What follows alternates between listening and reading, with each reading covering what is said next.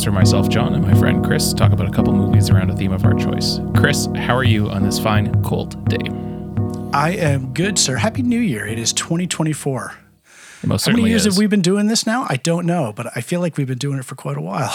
I mean, we certainly haven't been keeping track of like anniversaries or uh, episode numbers really that much. So why start now? But it's you know, but it definitely is a new year. I, I can I can pretty much look at a calendar and guarantee that. So yeah, no one needs. So I, I, I think we are one away from our 50th episode. Uh, maybe this is this is our 49th. This could technically be our 50th if we count the uh, Kurosawa episode zero. But let let's just call it 49. Uh, we've been doing this for a good number of years. Still stoked to be doing it. Uh, it is cold. It is chilly. I know the storm that is supposed to be hitting us in a day or two is hitting you now. So I think more importantly, how are you doing?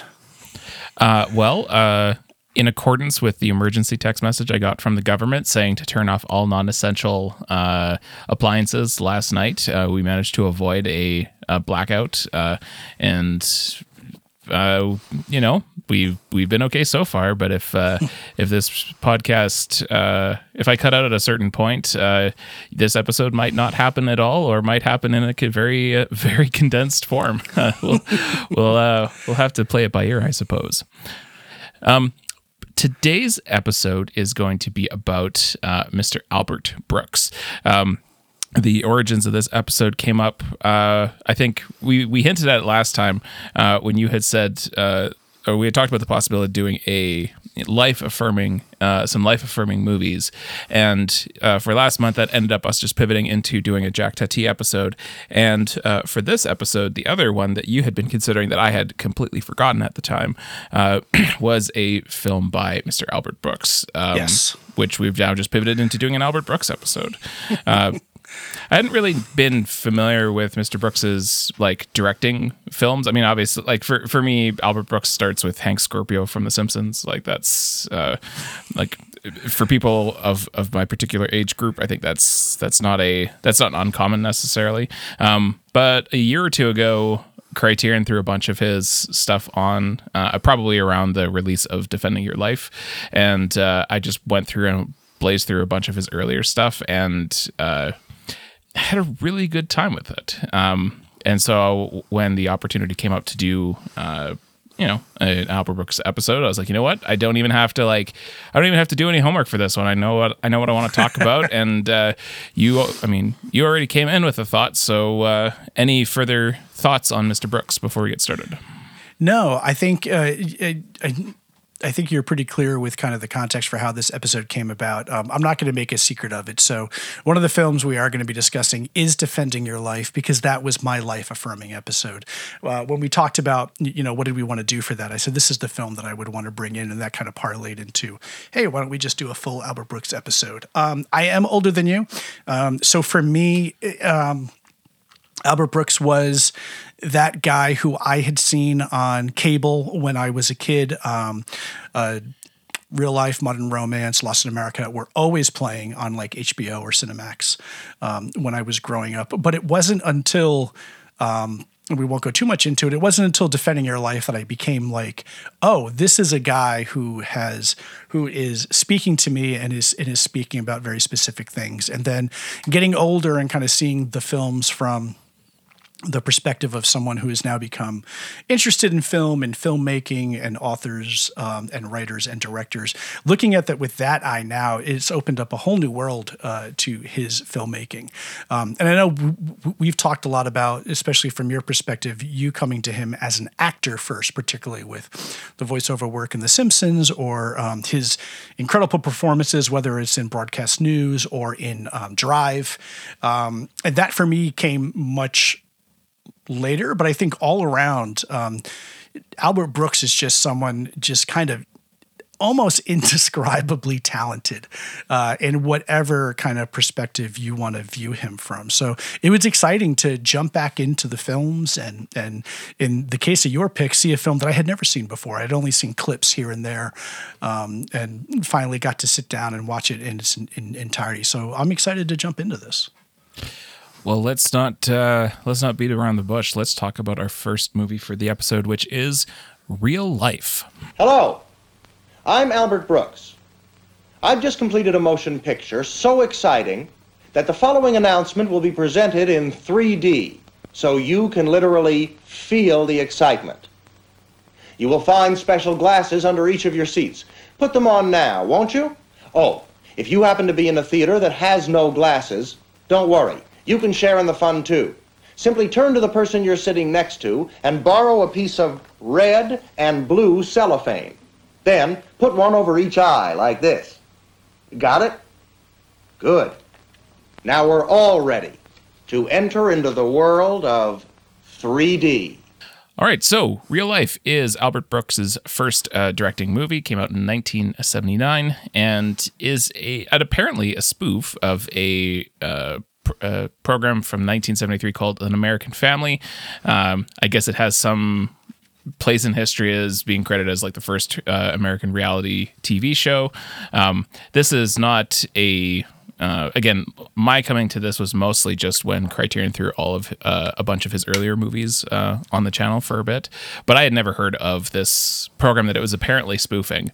Um, but for me, what uh, is uh, what sort of st- stands out for me as a, an immediate reaction when I watched it the first time, and certainly watching it again for this podcast, was how this th- this ends up being a a a movie that makes fun of reality TV like 20 to 30 years before it becomes an a bona fide phenomenon that exists and like it is like the I guess it would be good to at least give a, a real quick concept, which is that um, Albert Brooks plays a a movie producer called Albert Brooks, um, and I think that the distinction here, uh, as we'll talk about the you know how he shows up often in his movies is a particularly asshole version of himself. Um, he, he wants to make a he wants to make a movie that captures the real drama, the real comedy, the essence of real life in a real family. And so his plan is to, uh, with the help of uh, various uh, technology, camera crews, psychologists, that kind of stuff, uh, film this normal American family uh, for a year without intruding into their lives uh, without just being fly on the wall to capture the real essence, the real, uh, you know, the, the stuff that is more interesting than the stuff that gets put into movies t- typically. Um, and we'll talk about you know the, the ins and outs of that but what what eventually happens is it immediately goes off the rails um, in ways that uh, and, and, of course they get completely entwined and entangled in their lives and it completely disrupts the whole premise of the uh, of the project which is to you know just capture normal regular life. And it ends in such a crescendo of madness that uh, uh, and I think you and I both experienced this, which is that we both were having a good time watching the movie, and then when the ending hits, uh, uh, it was just immediately reaching for like a higher rating on Letterboxd than we otherwise yeah. would have. Um, Chris, uh, this was your first time. You said that this uh, off mic that this was the only one of his movies you hadn't seen yet. So yeah, uh, I'm curious about your uh, I'm curious about your experience uh, going through this one. Yeah, it's interesting, um, and we'll talk about the ending later. But it, yeah, to me, this was a perfectly fine funny movie until the end and the end like it's a full star bump when you see the actual ending of the movie. Um, what's interesting for me is having now my first time seeing this years after the reality phenomenon you know has continued to just be this pervasive thing in our lives. Um, what I really took from this was not so much the satire of reality television, because at the time, to your point, um, An American Family was kind of the first thing of its kind back in 1973. This is in 1979. Um, reality television, as we know it now, certainly hasn't become anything as of yet. So the thing that I really took from this was not so much the satirization of the reality aspects, but the satirization of the attempt to capture reality when you yourself are a producer who is looking for a very um, who's looking for a very specific type of reality and it's the reality that you only find in movies. So this is a this is a doomed experiment the second it starts because one of the things that i love about this movie. And I love about Albert Brooks as, as I, I, I kind of watched more films for the course of this episode.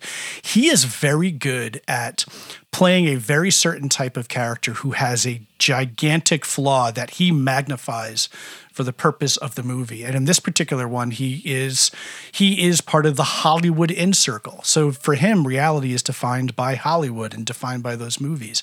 So he wants to get at reality, but he is constantly interjecting both himself and his perception of what he thinks reality to be to make this as I'm using huge air quotes for an audio podcast as as realistic and as reality focused as possible. Um, and it's Brooks's performance more than anything else that makes this film win for me because he is just such a dumbass. He's such a just a conniving kind of weaselly um, He's such a snake. shallow. He's yeah, but like his and, and this is right. I, I think it's he is unlike almost any other person in Hollywood. He plays despicable characters almost all the time, um, but they're always funny. You always laugh. You never want to be Albert Brooks but he always finds a way to make you laugh. And like for, for me, one of the first like things in this is when he's walking through and he's at the Institute of Human Behavior and he's talking about it. He is always very cautious to make sure that you, the viewer, are aware of how expensive this is, how much money is being spent on this. And then there's a scene later on where he gives up his giant screen TV um, and gives it to it's the Warrens, right? Or no, it's the Jaegers. The Jaegers, Jaegers, yeah. uh, uh, across the street, um, because he he they're not talking. He's trying to like make something happen to get some to get some reality because he doesn't like the reality he's actually getting. So he gives them his giant screen TV. He lives across the street from them in a house that he bought for himself, but he makes the crew stay at a travel lodge. and as he's bringing the TV into the house, he keeps saying to um, Charles Grodin, who plays the husband, uh, maybe one of the best I would say maybe the second or third best Charles Grodin's performance I've ever seen after The Great Muppet Caper, which might be my favorite, and then Midnight Run with Yeah, I was gonna say Midnight Run has to be on there. Yeah. Two bona fide classics. This might be the third best Grodin performance.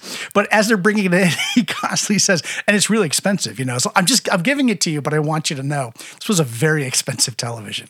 And like that line is Albert Brooks in this movie in a nutshell. Like he is he wants reality, but he he wants it on his terms and with his specific view. So for that, um, I do think it is really funny. I I think it also is probably thinking back of all the other films. It's probably his most gag heavy movie. It, it's the it's it's it's the movie that the most relies on kind of jokes as opposed to experience to kind of draw the humor out. But especially the first uh, the first chunk of the movie. Um, Oh, the first is, chunk- is about like where they're going through the testing pro. They're showing you the testing process of Yeah. like how they figure out, you know, test hundreds of families to figure out which is the most normal one uh, to uh, to to go with. Um, that's probably the most like obviously comedic thing because it doesn't rely on plot. It's just you know set up punchline, just you know Yeah. rapid fire. And I think that's probably the weakest part of the movie for me. Like like the movie really kicks off once they start getting into it.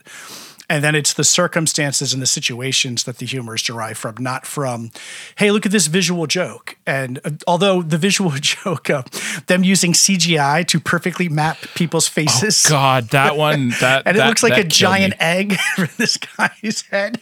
Uh, that was hilarious. I really, I, I really liked the explanation of the like. And there again, there's some prescience here, but also it's just really funny to watch the the the mobile camera that just sits as like a helmet on the person's uh, face Oh. and is recorded digitally. It's not recorded to film, which again is not a technology that had actually existed yet. But any t- like the explanation of how the camera works, and then also any time he very very carefully and strategically picks moments where you Yes. see those camera people just walk into frame with their ridiculous outfits and it's funny every time. that is by far the best part of this movie are those are those cameras and the headgear and how they work. Because it looks like if essentially like it, for lack of a better term, it almost looks like someone's wearing half of a diving suit. Yeah. Yeah, exactly. They they look like robots. Um, but you you you touched on something when you were talking about it that I think people not enough people talk about and I think it's a credit to Brooks as a director. He is phenomenal at framing a scene and directing is he like like you said it is pitch perfect every time you see one of those guys in the headset for the camera it is hilarious every single time and like because they're so heavy they have to stand a certain way so often they stand with their legs spread wide apart and and kind of like bent like they're sumo wrestlers trying to hold this enormous helmet head up. Um, and it's great. It is by far the funniest thing throughout the movie is the constant intrusion of those helmets. Yeah. You never see the other camera. I like do you even see the other camera that he talks about in the beginning of the film? There's these the, Japanese the wall, the wall ones. infrared cameras. Yeah. Yeah, I don't think so. Yeah. I I also want to like again. Obviously, Brooks here is the is the centerpiece, and uh, uh, next to him is uh, Charles Grodin, of course. I wanted to specifically shout out uh, J.A. Preston as one of the psychologists because he's the he's the voice of reason. He's the he's the foil to Albert Brooks, who constantly is just pushing back, being like, "You're manipulating these people. You're like." He's the voice of reason, trying to like push back against. Uh, Albert Brooks's increasing monstrosity. Um, yeah. Um, in a way that reminded me of like uh, some of the Marx Brothers stuff, how they, they have people who are just constantly like just undercutting and like trying to push back on their in- ridiculous hijinks. And I, then, but what's weird is is that because he is fantastic. He plays the voice of reason. He almost plays kind of like the audience surrogate as you're watching this madness unfold and you're saying to yourself, this can't be healthy or good. And he says that, but then he leaves and goes and just like yeah, he goes and just publishes as a book immaturely as everybody else. Yeah, the um, I, I guess we should probably uh, chat a little bit about the uh, the the ending, which I think to set up the ending would mean we actually go through a little bit of how the plot unfolds itself, which is of course that the second like once you actually dive in the first chunk of the movie is just setting up the the premise of the movie which has a bunch of you know a, lot of fun jokes that aren't necessarily plot related but once you actually start spending time with the family it's immediately obvious that just the presence of the cameras themselves are intrusive and that it is uh, disruptive to their lives. And they are immediately regretful of the decision. And so Brooks uh, starts to come up with increasingly unhinged ways to try and like get them to do something that is dramatic. Uh, particularly when he's trying to get the the wife to let him accompany him to her gynecologist appointment. Yeah. And the, he has a confrontation with the gynecologist where he finally gets who doesn't want to be on camera he doesn't uh, uh, he doesn't want to agree to any of this and he's trying to talk him down be like no no no it's fine we'll be respectful we'll be totally fine respectful and that's when he realizes oh you're the baby broker. Because he had been featured on uh was it 60, 60 minutes, minutes, right? Yeah. Yeah. Uh that I, I just want to highlight that joke because that was one of my favorites. But effectively, people start like people start getting mad, people start getting anxious. It starts getting insane. Insane. People leave the project, and the the movie ends where he the, the the project has fallen apart, and Brooks is talking to one of his uh, uh, robot camera looking dudes, uh, completely losing his mind about like how does how do we end this movie? Because people you know paid to see the movie. We're going to give them an ending.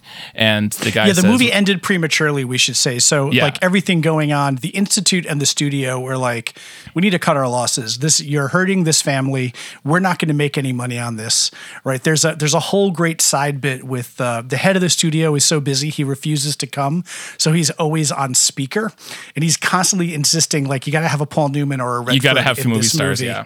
right so so the movie is being shut down and this leaves Albert Albert Brooks in a in a conundrum. How do you in a, end in a conundrum. And not sure how to end the thing. And he's he's making fun of this uh, camera person for not having seen gone with the wind. He's like and you know how they you know they burned down i think he says like they burned down atlanta or something. And then that's just sort of when he starts to like like he, he starts to smile like this insane person smile on his face.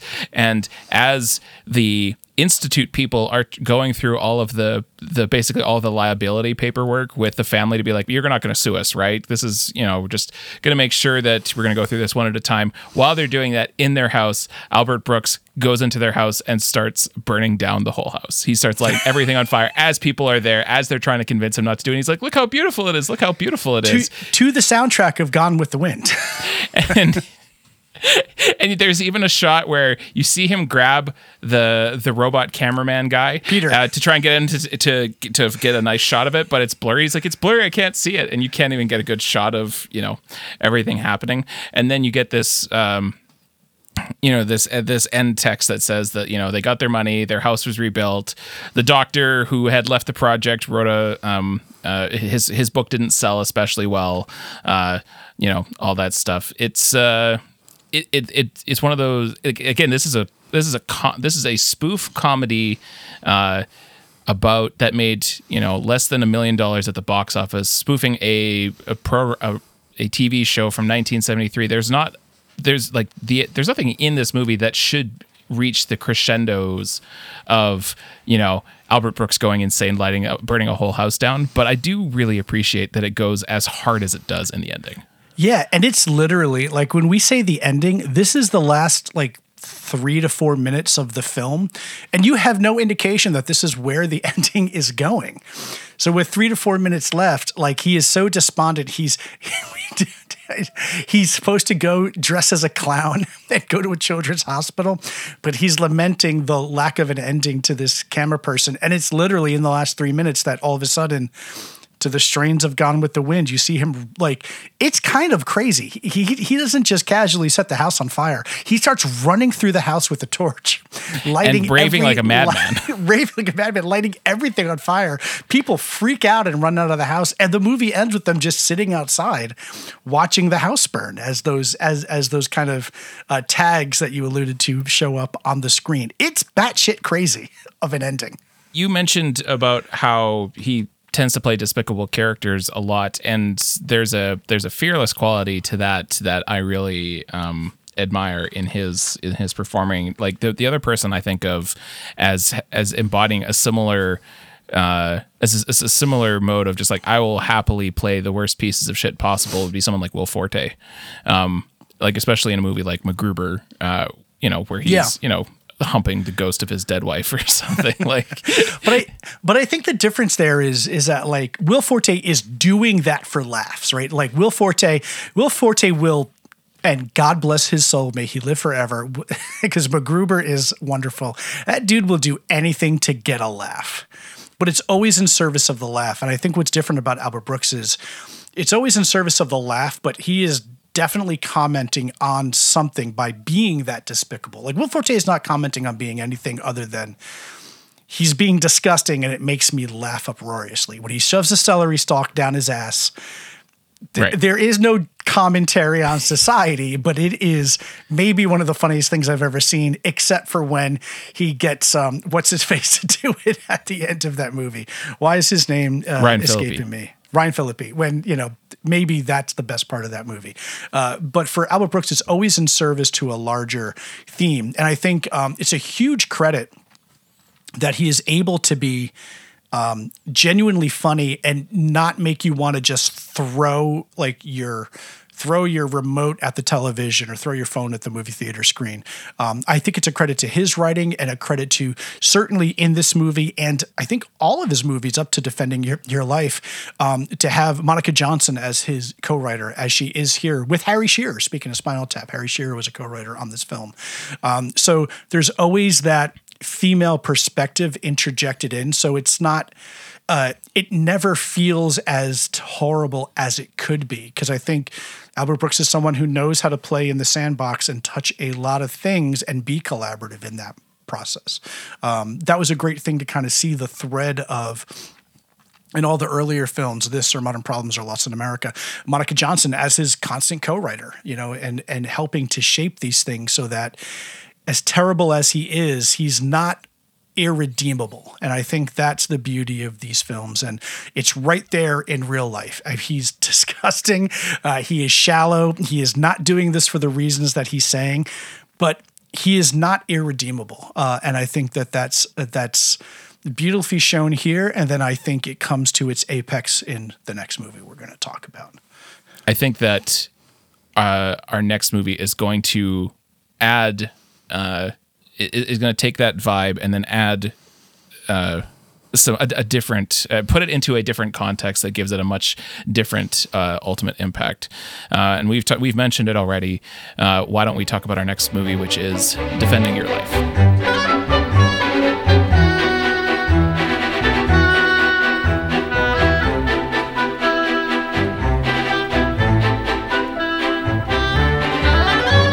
Okay, so Defending Your Life, a 1991 film, um, again written and directed and starring uh, Brooks. This one is a solo writing effort. Uh, it also stars uh, Rip Torn, Meryl Streep, Lee Grant, uh, Buck Henry is very briefly in it, but um, this is uh, much more of a high concept comedy that I think anything Brooks had done to this point. Um, essentially, Brooks plays a guy named Daniel Miller. He is an advertising executive. It's his birthday. He's picking up a brand new BMW convertible. Not the nice one, but just the Not the seven second- series, Yeah. but it's still. I mean, it's a BMW convertible. It's a, it's not a not a shabby looking car. Um, it's his birthday. Within the first five minutes of the film, he has already exhibited everything that you need to kind of know about this character. Um, and he gets in his car and he's driving home. He's going to take a long weekend uh, on his birthday to be by himself. And he's one of his gifts. He got a bunch of compact discs falls to the ground. He reaches over to pick it up. He hits a bus. And the next thing you know, he is in Judgment City, this beautiful paradise where he will go on. I don't want to call it trial because they all are very clear. This isn't a trial, uh, but where he will sit for four days um, and sit in judgment of his life. Uh, ultimately, uh, the powers that be there will decide if he is ready to move forward um, and kind of expand his brain in another realm of consciousness, or if he has to go back uh, to Earth and try it again to uh, reconcile whatever shortcomings they find within the examination of his life. So that's the concept of the film. Um, it is it is a romantic comedy. Meryl Streep is also there. So uh, as Albert Brooks is defending his life in Albert Brooks fashion, he meets and falls in love with Meryl Streep, uh, which sets up the conflict. She is a woman who is so well put together, is so luminescent. I think, in fact, the first time you see her, which is at a uh, comedian's kind of stand up night, Yeah, like shitty, she's shitty, almost uh, nightclub. Yeah. yeah, she's almost glowing. I, I mean, to call her luminescent in this film is a disservice to how wonderful she is in it. Uh, this also may be my favorite Rip Torn performance of all time. Dear God, he's so good in this movie. and that's taking into account the dodgeball, the dodgeball movie, where, he is wonderful.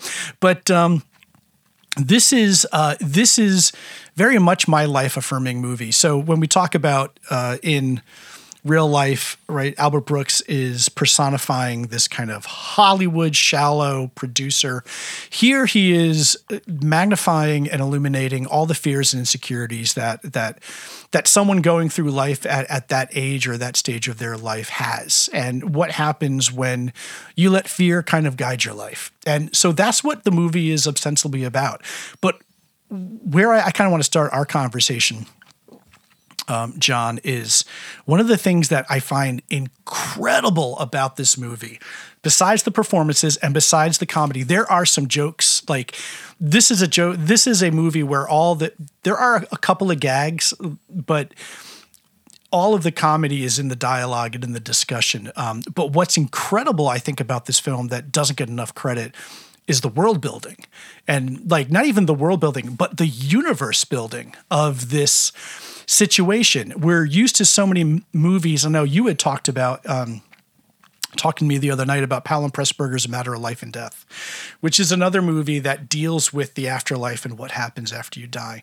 Um, this, I think, is one of the more unique takes uh, that I've seen out there, certainly in a mainstream Hollywood film.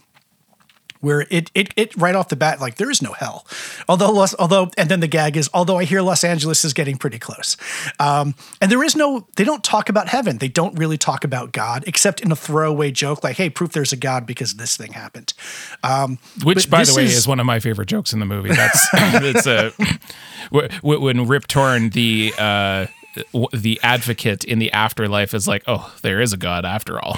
Uh, is is when he's in the afterlife is is just is that that that's a is great. moment. yeah. the fact that he's in the afterlife, but still has like that. So that's where I want to start. Like, what were your your your thoughts and and views on the amount of world building that goes on to create this kind of understanding of of of the afterlife? Uh, let's let's talk a little bit about that. I mean, it is the thing for me that is like the number one selling feature for me on this movie. Um, Brooks has said that his idea was that he uh, he wanted to he wanted to take the religion aspects out of the afterlife and wanted to like and and I mean I believe Brooks is Jewish, um, and a lot of you know, descriptions of heaven are much more you know Christian uh, focused, uh, and so he wanted to like. Um, uh, or what his specifically stated goal was is just like what what would a religionless afterlife look like, um, and and yes, the the effort. Uh, th- then this is both in the world building from a like a a planning stage, from a script writing stage, but also from a production standpoint. Yeah. The amount of detail and thought that goes into this very mainstream. Like this is a like this is more or less a, a mainstream big budget Hollywood movie that comes up with This is a Warner Brothers picture. yeah, this is this is not like a weirdo art, uh, you know, side project thing. Like it's not like this is a huge. Well, I mean, I guess it only made 16 million at the box office, but like it is a, a high concept afterlife romantic comedy released by a major motion picture studio. That alone is sort of impressive. But yes, just how thoughtful or just how much thought has been put into sort of designing the hell out of everything that has no connections to like there's no larger franchise possibilities for something like this. In fact, this reminds me a little bit of playtime. Uh, and we talked and some of the stuff i talked in playtime about like the the production design and how just big everything is how thought out and designed and wonderful everything looks and is. Um, that translates also for me also to, over to this movie um, from a production standpoint and then from a just a conception like how do you conceive of this? Um, like there's even jokes about how rip torn only reads in binary. Um, putting the most amount of thought and effort into something that has no consequences beyond the scope of this movie. I think last time we talked about it being like the most amount of effort into the dumbest things possible. This isn't dumb, but it is self-contained one movie. We're just going to put the most amount of effort into it. And Yeah. uh, that was what I uh, both when I first watched it and enough to get the Criterion uh, version of this movie, and then watched it again this weekend. Uh, that was easily like the thing that I loved the most. Yeah, and there's and there's there's little things. I love that it's not just to your point. It's not in the script. It's in the production as well. This movie uses matte paintings to beautiful effect. Some of the visual effects. I mean, it's so simple. You see them driving in a tram car, but then you see this glorious kind of urban glass city in the distance, and and just how everything is so lightly arranged. Um, to the tukas that they're wearing. uh, everyone wears, if, if, if you're a resident there, you just wear normal clothes, mainly suits. It looks like really nice suits, but everyone else wear these, wears these, I, th- I thought they called them tukas or tufas or something like that. Something like that, yeah. Uh, these like beautiful kind of like gowns um, that are very flattering. The first thing that Rip Torn says to Albert Brooks when he sits down, he goes, "Wow, that looks really good on you." You know, that's not a good look for everybody, but you, you know, you, it really sits well on you. Um, but there are these wonderful throwaway lines that could become problems later that help to like illuminate the whole world. So when he has his first conversation w- with with Bob Diamond, um, who's who's Rip Torn. So Rip Torn is the kind of the adjudicator who is there to to help him defend his life um, in this kind of informal panel. Very similar to another film I'll talk about from my recommendations, actually.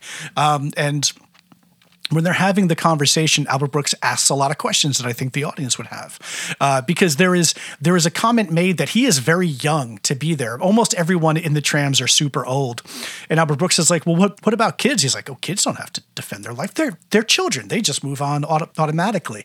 Well, what about teenagers? because teenagers go someplace else. Believe me, no one wants to deal with them. Um, so all these things start happening, and then there's a later scene that I really loved. It's a it's a quick throwaway line, but it's wonderful how one little line can illuminate so much more about the world building. And that's when he's with Meryl Streep and they're talking about his past and he says uh, did you have kids? And she said well i had adopted you know two of them. I had a young son and then i had adopted another one.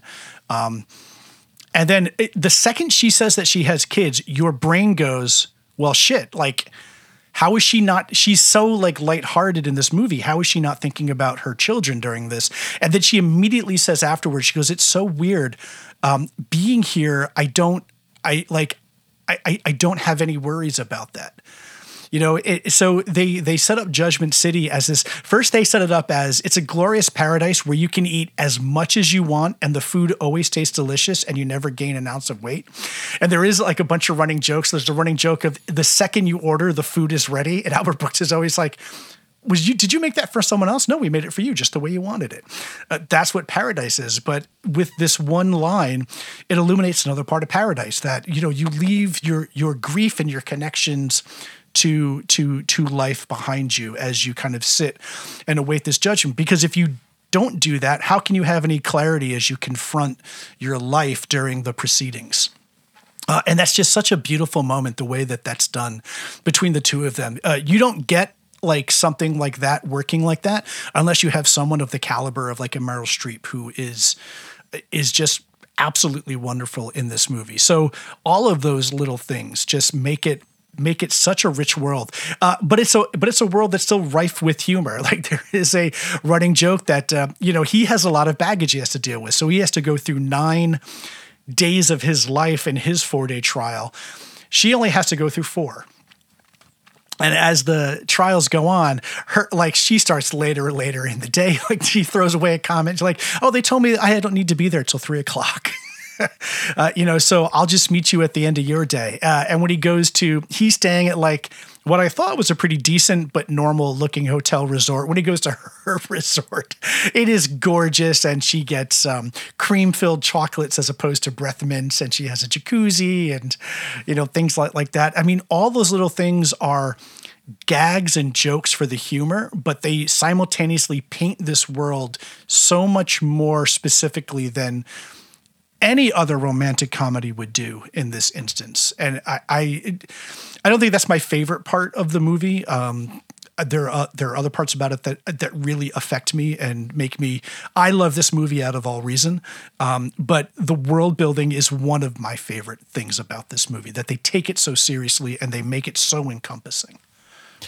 Um, when I was watching uh, the movie this weekend, I was messaging you that like I was like almost having some kind of weird existential crisis, just even watching like the supplementary features um, for this uh, for the Criterion version. And specifically, what I was referring to is that there is a uh, there is an, a video essay um, by a theologian and movie critic named Donna Bowman, um, and she basically goes into and I and this is something that I had not picked up on when I watched it the first time, but the second that she started laying out sort of her thoughts on how this movie may not have like Brooks may not have intentionally set out to make this a part of his uh, his vision for the movie, but the way that she basically maps uh, existentialist thought into uh, how this movie works and operates it just sort of like immediately like that that was what sort of mm. uh, crystallized everything for me she invoked uh, my boy Soren Kierkegaard uh, for whom I have a deep and unreasonable uh, affection for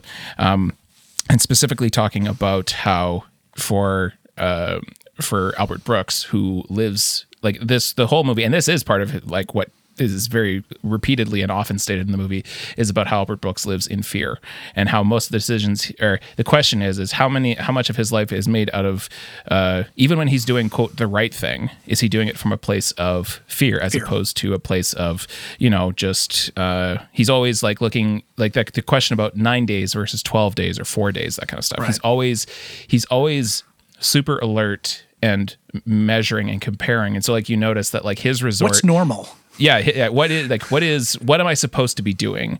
Um, like what his resort is not as good, but he notices that her resort is uh, considerably better.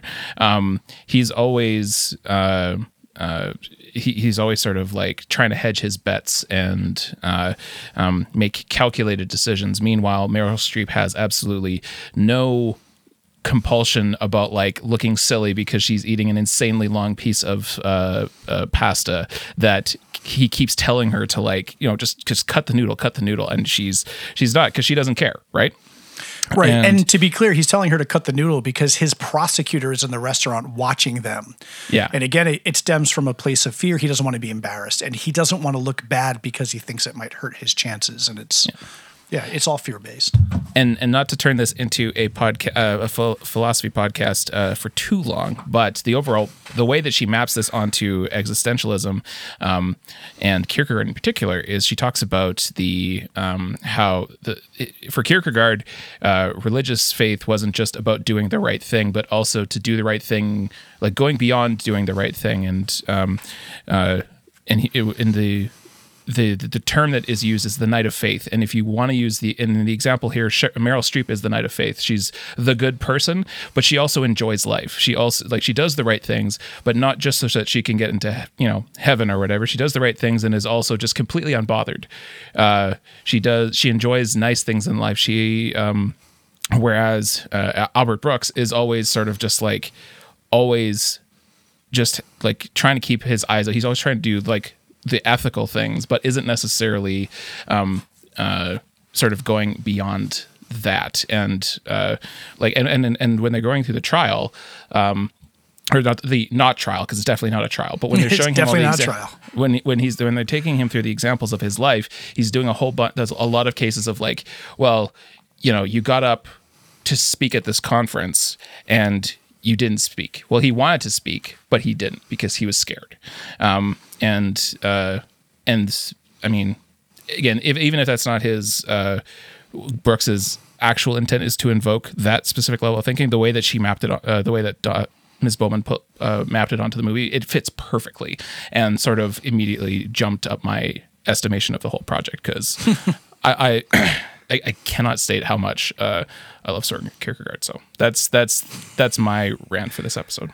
That was that was just enough theology and philosophy, I think, for a typical Cinema Dual.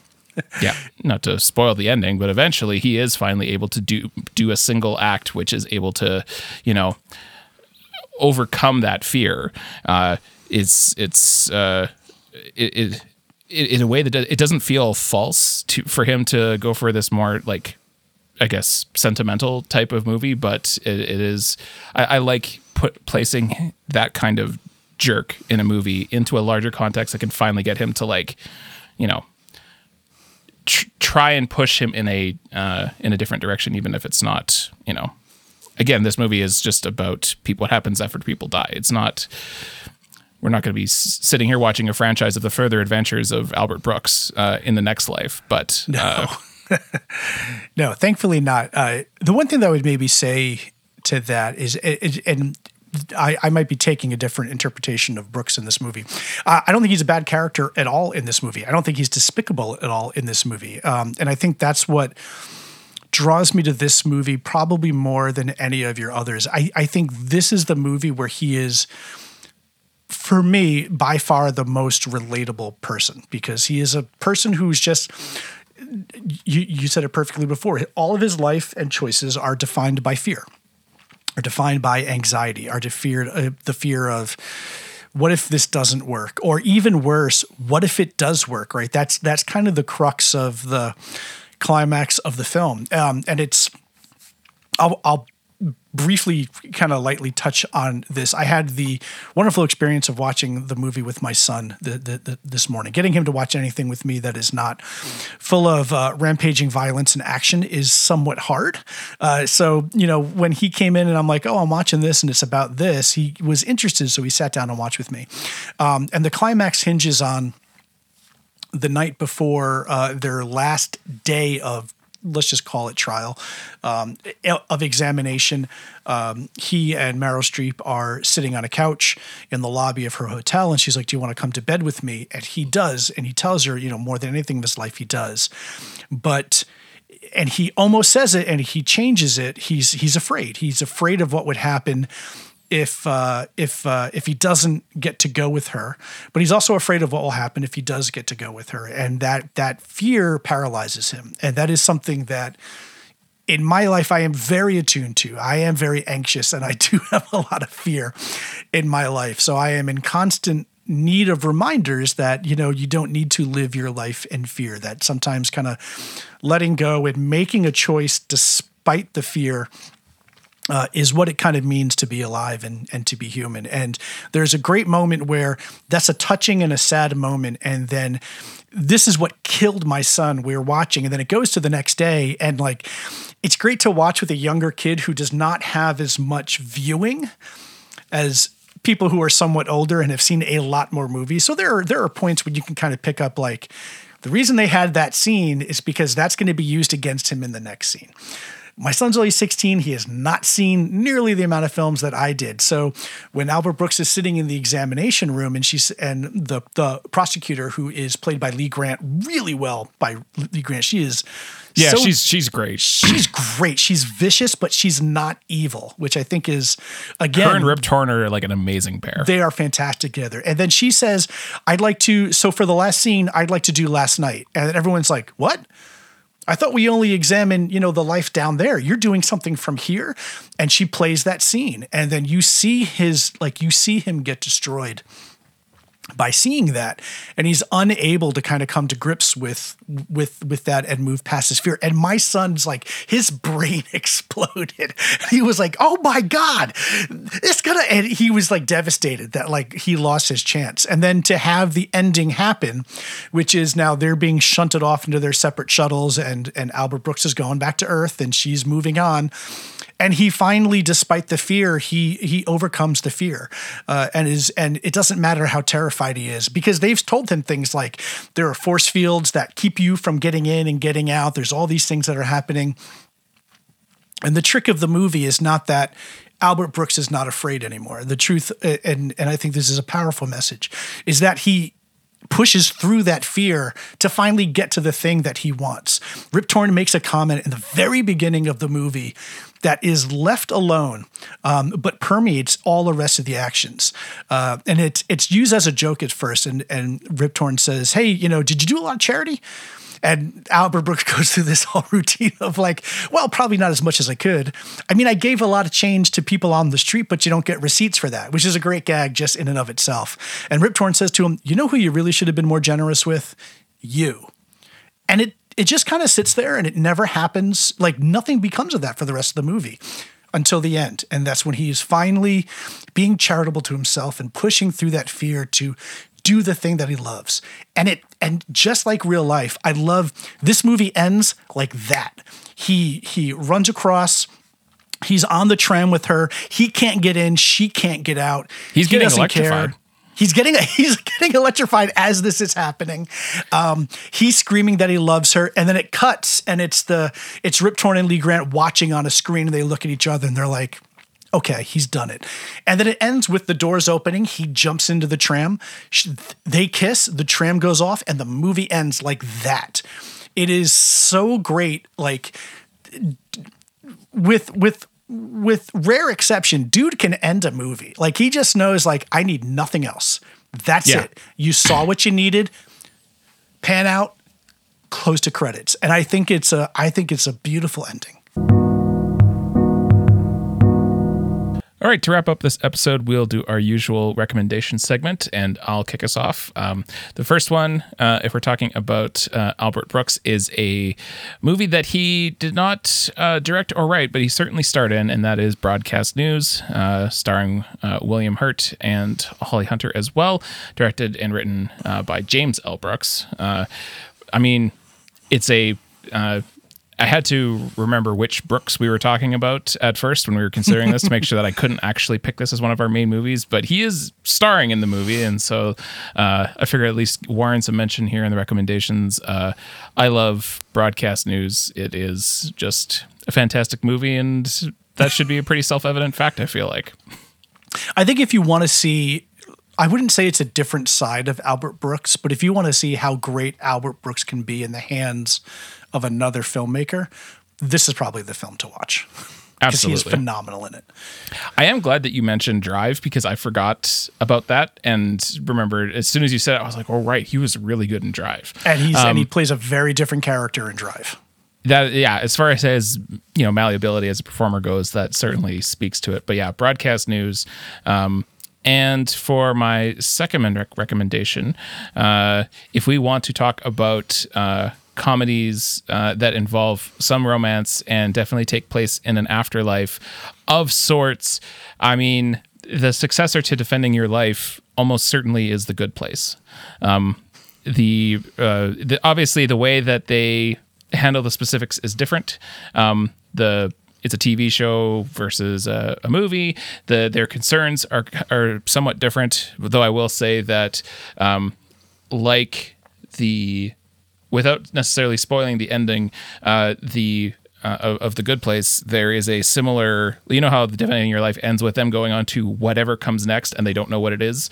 Um, the good place pulls a similar trick uh, uh, at the end, uh, and if you're and, and the amount of production and you know philosophical thinking that goes into putting something like this together in service of a comedy uh, is uh, is certainly to me like the most obvious uh, reference point for something that might be in the vibe of defending your life. Mm. Have you ever watched Good Place? No, I have always wanted to, uh, and my wife watched it, uh, but it was during a time where I was so focused on movies. I was like, I do not have time for television shows, especially one that now I have to like watch hundred episodes of. Um, but for some reason, I've now since gotten back into, oh, I like to watch television shows. So that is one that is in my queue. It is still available, I think, pretty readily on streaming. So I do intend to catch up with it. Uh, if for no other reason, then I'm a big Ted Danson fan. So Ted Danson is very good in yeah, this show. I, I've heard that. yeah. How about you, Chris? What uh, what do you got for us this time? Um, I'll do three real quick, and maybe one because we talked about it a little bit uh, on the episode. We'll touch on a little bit more in depth. But um, first, I will talk about the non Albert Brooks one. Um, I am still catching up very much on 2023 films. Uh, I do not go out to the movie theater very often. Uh, it, again uh, see my earlier piece about the tremendous amounts of anxiety I have in public places. But uh, I did finally catch up with Oppenheimer, Christopher Nolan's latest mm, magnum picture uh, starring Cillian Murphy, Matt Damon, uh, 800,000 other famous people, some of which only have one or two lines. I saw um, John Mulaney hosting uh, the um, Oscar kind of producers telecast earlier. Uh, it was, I think, last weekend, and he has a running joke about Rami Malek being in the film, but only like saying five words. Um, that is somewhat distracting in this film, but otherwise. Um, you know, if you wanted to, if, if you had any reservations about, hey, can Christopher Nolan make uh, a movie just about a nerdy scientist building the atomic bomb? Uh, visually exciting. Holy cow, yes, he can. Uh, I was in awe kind of watching a lot of this movie. Um, I did see it in, uh, I got the 4K, got the 4K setup. So, yeah, I wasn't in a movie theater, but I still got a pretty good picture. Uh, but I left it going, man, I wish I had seen that in IMAX. Um, visually glorious.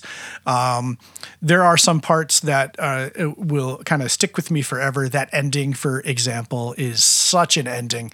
I had read that Christopher Nolan knows his endings in advance and then um, has the bones of the story, but builds the rest of the story to meet that ending. Um, and you can see that here. There are some incredible visuals, whether it's kind of this the the visual interpretation of some of like the subatomic things that are going on, um, to these revelatory nightmares that Oppenheimer has as he wrestles with the force that he has created. Um, really fun film. yeah. which is weird to call Oppenheimer a fun film, but uh, uh, I was shocked at just how.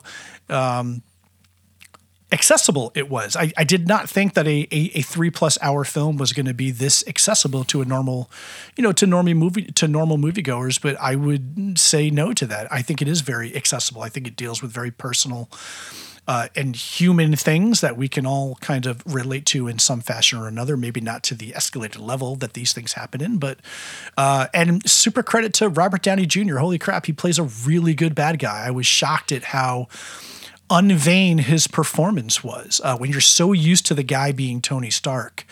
Uh, to see him here play a very different role was really wonderful. Great movie. I will. Uh, for me, that's what I wanted to jump in and say. When you said like a host of famous people, I was like, if we get out of this conversation without having said the words Robert Downey Jr., I will be mad because for me, when I watched Oppenheimer, I thought that it was a well-made uh, movie and it was uh, uh, and it was going to be fine, but nothing that necessarily was going to like light the neurons of my brain on fire. Uh, and then in the back half of the movie, once Robert Downey Jr. once the nature of what who Robert Downey Jr.'s character is, how his character impacts the plot and in fact the whole structure of the movie why we're here what we're doing what is motivating him once that sort of comes into focus i had to restrain myself from cheering in the movie theater because it was like it i mean if I invoke the movie Amadeus, you'll understand why uh, this uh, why why the ending of that hits as hard for me. Um, just in terms of the how his character relates to uh, to Oppenheimer, and that for Yeah. me is like, and again in a movie that is otherwise still pretty good. Uh, RDJ was just like heads and tails, like my favorite part of the whole thing. Yeah, uh, I might be inclined to agree with you. Um, I probably liked the film more than you did, but I think the real value of the film, uh, I think you nailed it. It's in its construction.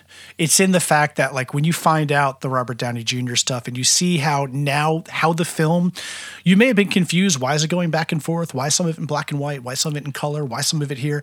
Why are all these trials happening? Like, what are all yeah, these well, trials? They're not trials. Let's uh, let's, let's bring it back to the episode. They make it very clear. No one's on trial here. This is just an informal hearing, right?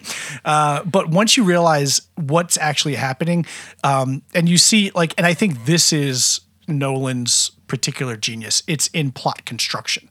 It's not always in execution, and it's not always in performance but he nails a lot of it here um, with with Downey, uh, with the construction. Uh, yeah, I mean, I mean, for for me, also coming away, I I enjoy watching a film once a little bit of distance has passed and not everyone is talking about it. Then I can just settle down and really enjoy it. Um, I did the same thing with Barbie, and I had a tremendous time there. I probably still like Barbie more than Oppenheimer, so if I'm going to do the Barbenheimer, the Barbie part comes first certainly not my favorite movie of the year by a long shot, but it was it was a lot of fun, and I I, I I'd be lying if I didn't say I was like kind of riveted in my seat for the the the time of it. Um, Let's talk about the other two really quickly. Uh, let's get back onto Albert Brooks. Uh, I highly recommend if you want to get a great overview of Albert Brooks's life, um, check out Albert Brooks Defending My Life, the new documentary. It's on HBO now, uh, directed by Rob Reiner, who for people who may not know, is Albert Brooks's best friend. They've been f- best friends since childhood. Um, and it comes across uh, the best parts of this movie. This documentary is not perfect. Uh, every time a talking head shows up, and there are a lot of talking heads, Chris Rock is there, Sarah Silverman is there, um, Jon Stewart is there. I, I do not care. Like, I would have preferred this be a documentary where it's just Rob Reiner talking to Albert Brooks and interspersing it with clips. I think that's a much more enduring and informative and and and visceral piece of filmmaking.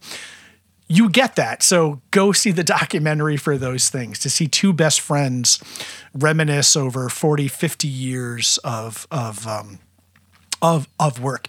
Albert uh, Brooks has an insane life. Uh, when you're 14 years old and Carl Reiner goes on to late night television show and they ask him who's the funniest person you know, and Carl Reiner says my son's best friend Albert is probably the funniest person I know. That's huge. That's bonkers. Uh, it is huge. And when you hear about like some of the stuff that Albert Brooks did as a kid, uh, his first time going out on stage uh, with the help of Carl Reiner and doing a bit that is hilarious. When you hear about his life, he comes from a showbiz family. Um, to tie this back to Oppenheimer, Albert Brooks's real name is Albert Einstein. which I think is always funny. Uh, something else that people don't really realize all the time, um, and may he rest in peace, Albert Brooks's brother is David Einstein. Jon breaking in here in the edit just to say that I corrected Chris and that it's Bob Einstein, not Dave Einstein. Carry on. And if you don't know who David Einstein is, maybe you know who Super Dave Osborne is, uh, the the stuntman comedian. That was Albert Brooks's brother, and he's in a lot of Albert Brooks's movies. And they talk about him in the thing as well. Um, but it's a really entertaining look at Albert Brooks's life and kind of why he did some of the things that he does. Um, Interestingly, the movie that they talk about that resonated for me the most is Mother. Um, and he talks a lot of because at, you, you learn so much of the doc, documentary about what his family life was like. And then that branches into how much of that influenced Mother and what happens in Mother.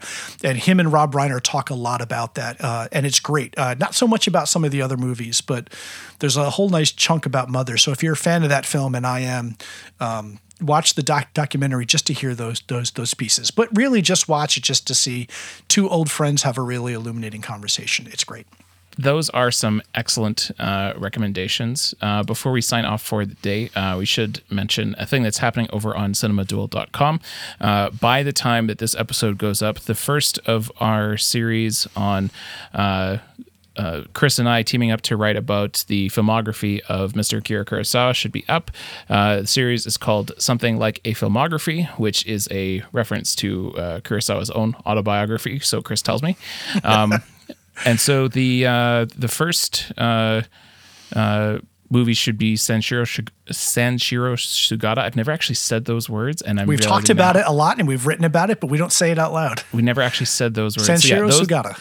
That that first post should be up by the time uh, you see it, and the the second one is going to be up uh, not long after. Our goal is to do uh, two movies a month posting on the 15th and 30th of each month. We'll see how that goes as we progress, especially in the month of October when Chris and Dan are doing their uh, Hooptober madness. But, uh, you know, this is a, a thing we're trying. Uh, I was glad that Chris suggested it and he was kind enough to let me sort of shoehorn my way into a project he was going to work on. So thanks, Chris.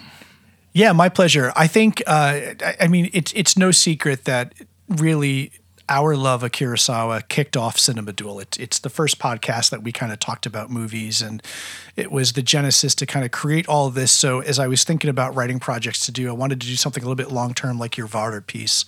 Um, and Kurosawa just made sense. So for the next year plus, because there are 30 films, and I think now with my uh, procurement of Rhapsody in August, I think we have access now to all 30, so we should be in good shape. Yeah, I, th- I think we now officially don't have any gaps left, so yeah. that's uh, that'll that'll be good.